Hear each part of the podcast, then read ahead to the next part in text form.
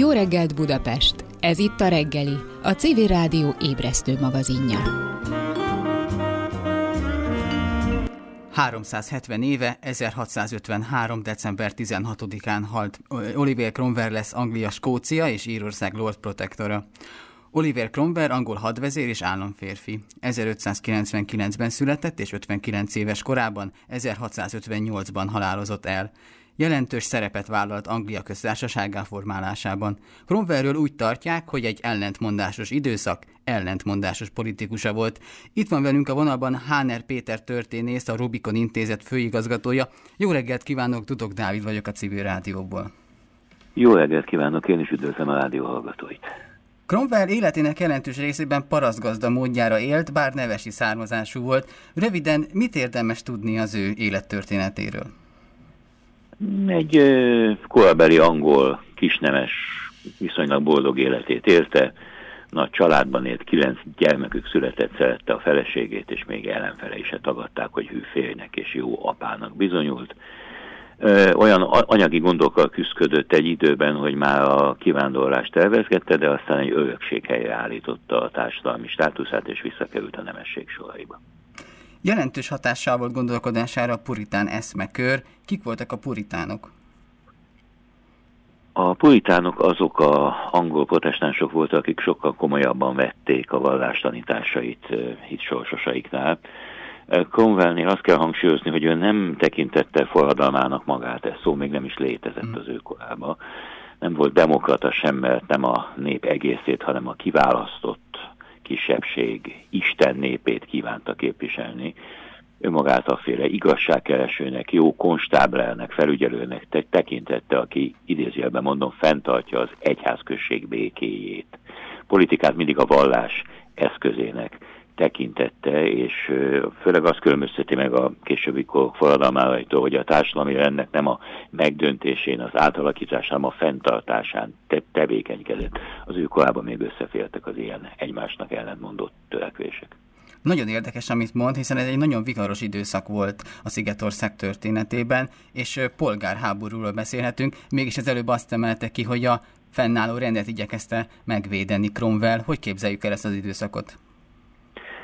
Ez az angol polgárháború kora, vagy hát helyesebben szólva nagyon nehéz ennek egy pontos nevet adni, mert hát a hagyományos marxista elnevezés angol polgári forradalom. Ezzel a baj az, hogy se angol nem volt, se polgári nem volt, se forradalom nem volt a mi értelmezésünkben. Angolok, skótok, írek egymással és egymás között is megállás nélkül háborúkat folytattak a királyi kormányzat meggyengülése miatt, és hát a vallásháború korában az a tény, hogy egy kormányzatnak három királyságot, Skóciát, Írországot és Angliát kell kormányoznia. Mind a három királyságban különböző vallási többségek és kisebbségek szegülnek szembe egymással, ez mindenképpen robbanás veszélyes helyzet volt. Tehát ez a, ez a, ez a kiindulás. Cromwell ebbe a polgárháborús helyzetbe került bele, és kiváló katonának bizonyult. És különféle nevekkel is, leginkább a vasbordájú névvel illették, hiszen újszerűen megszervezett hadserege miatt vált igazából híressé. Mit érdemes tudni erről a hadseregről, és mit tartottak róla ebben a hadseregben? Egy nagyon jó megszervezett, kemény hadsereget hozott létre, ahol még a, még a káromkodást is büntette. Az a híres mondás, hogy bíz Istenbe és tarts szárazon a puskaport, ez sokat idézik, de ez a korban egy elég elterjedt mondás volt, ezt nem köthetjük Cromwell személyéhez. A katonai sikerei főleg annak köszönhetőek, hogy nagyon óvatos volt, és általában csak akkor bocsátkozott csatába, amikor számbeli többségben álltak a katonái, amikor többsége volt, amikor sokkal több katonát tudott bevetni, mint ellenfelei. Óvatos volt, ügyes volt, és hogy mondjam, fegyelmet tartott, rendet tartott a kat- katonái körébe, jutalmazta őket, nagyra becsülte az egyéni teljesítményt, és ezért úgy emlegetik az új mintájú hadseregnek. És köz, gondolom közrejátszott ebben a folyamatban, hogy a katonái önkéntesek voltak. Igen, igen, természetesen. Ez egy ilyen korszak volt, sokkal többen vettek részt a harcokban, mint a későbbi. Tehát a társadalom... társadalom létszámának arányában sokkal többen vettek részt ebben a polgárháborúban, mint bármelyik későbbi angliai háborúban. És aztán később meg is szerezte a hatalmat, seregével bevonultak Londonba, Mi következett ezután?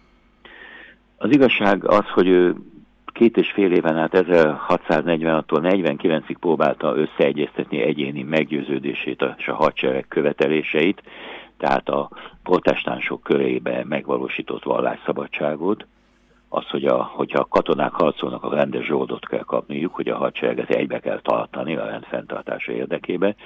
Ez szembe ment a parlament követeléseivel. A parlament, ahol a módos köznemesek és arisztokraták ültek, mindenképpen olcsó kormányzatot követelt, zsold csökkentését, hadsereg feloszlatását, királlyal való kiegyezést.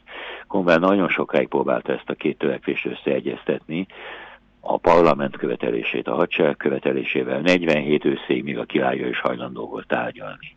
De már a katonák önálló politikai követelésekkel léptek fel, és Cromwell végül is a hadsereg mellé állt.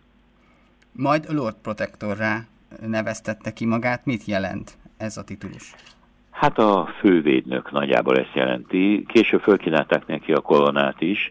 A protektori tisztségnek a különböző szert, szertartásai jogköre lassan-lassan kezdett emlé- emlékeztetni a királyi hatalomhoz. Cromwell végül is teljesen úgy viselkedett, mint egy király, csak éppen a címe nem ez volt. Ezt, ezt, nem, ezt nem fogadta el.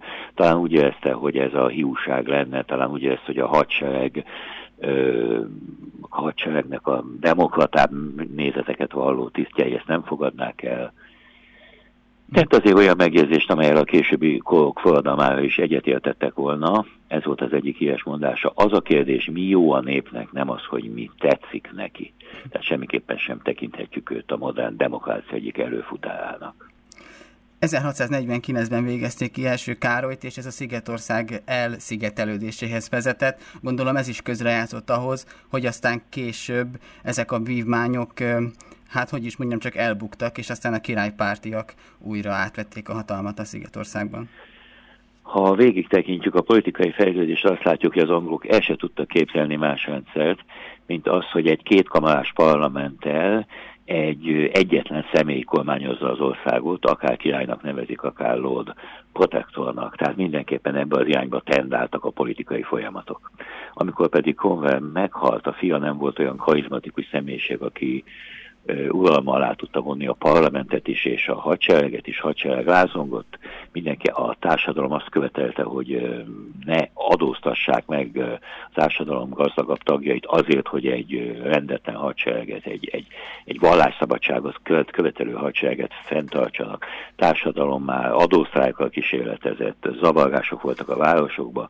Akkor megjelent egy tábornok, Monk tábornok, aki úgy döntött, hogy hadserege megszállja Londont, és egy szabad parlamentet hív össze, amelyben érvényesülhetnek a társadalom vezető rétegeinek kívánságai. Fő kívánság az volt, legyen vége az egész katonai kormányzatnak, és hívják vissza a királynak a fiát. És aztán ezerhatszázhatvanhatban vissza is tértek a királypártiak. ezerhatszázhatvanban, bocsánat. Igen. Igen, ezerhatszázhatvanban, igen, elnézést. Szóval ezután pedig őt árulónak minősítették, és jól tudom, hogy ténylegesen a feje húsz évig lógott a westminsteri apátság előtt? Igen, hát királyság restaurációja után hatvanegy januárjában a holttestét exhumálták, felakasztották, fejét pedig kitűzték a Westminster csarnokra, a palota legrégebbi épületére. Több mint húsz évig itt volt látható, amíg egy viharos éjszakán le nem zuhant és el nem tűnt. A feje a tizennyolcadik század elején felbukkant egy ritkaság gyűjteményben, majd a ezerhétszázkilencvenkilencben a londoni Old Bond Street-en mutogatták pénzért. A különös emléktárgy egyre drágában cserélt gazdát végül a Wilkinson család félfelőzött kincse lett. huszadik században megfelelő szakértők megvizsgálták és igazolták, hogy valóban Cromwell feje. Végül a Cambridge-i Sidney Sussex Collegium, amelynek Cromwell egy évig a hallgatója volt, meg, megvásárolta a fejet, és ezerkilencszázhatvanban ismeretlen helyen illő szertartással eltemettette. Köszönjük szépen, háromszázhetven éve, ezerhatszázötvenhárom december tizenhatodikán Oliver Cromwell lesz Anglia, Skócia és Írország Lord Protectora. Erről a témáról, illetve Oliver Cromwell személyiségéről és ellentmondásos politikusról beszélgettünk Hahner Péter történésszel, a Rubicon Intézet főigazgatójával. Köszönjük szépen, viszonthallásra! Köszönöm szépen, én is viszonthallásra!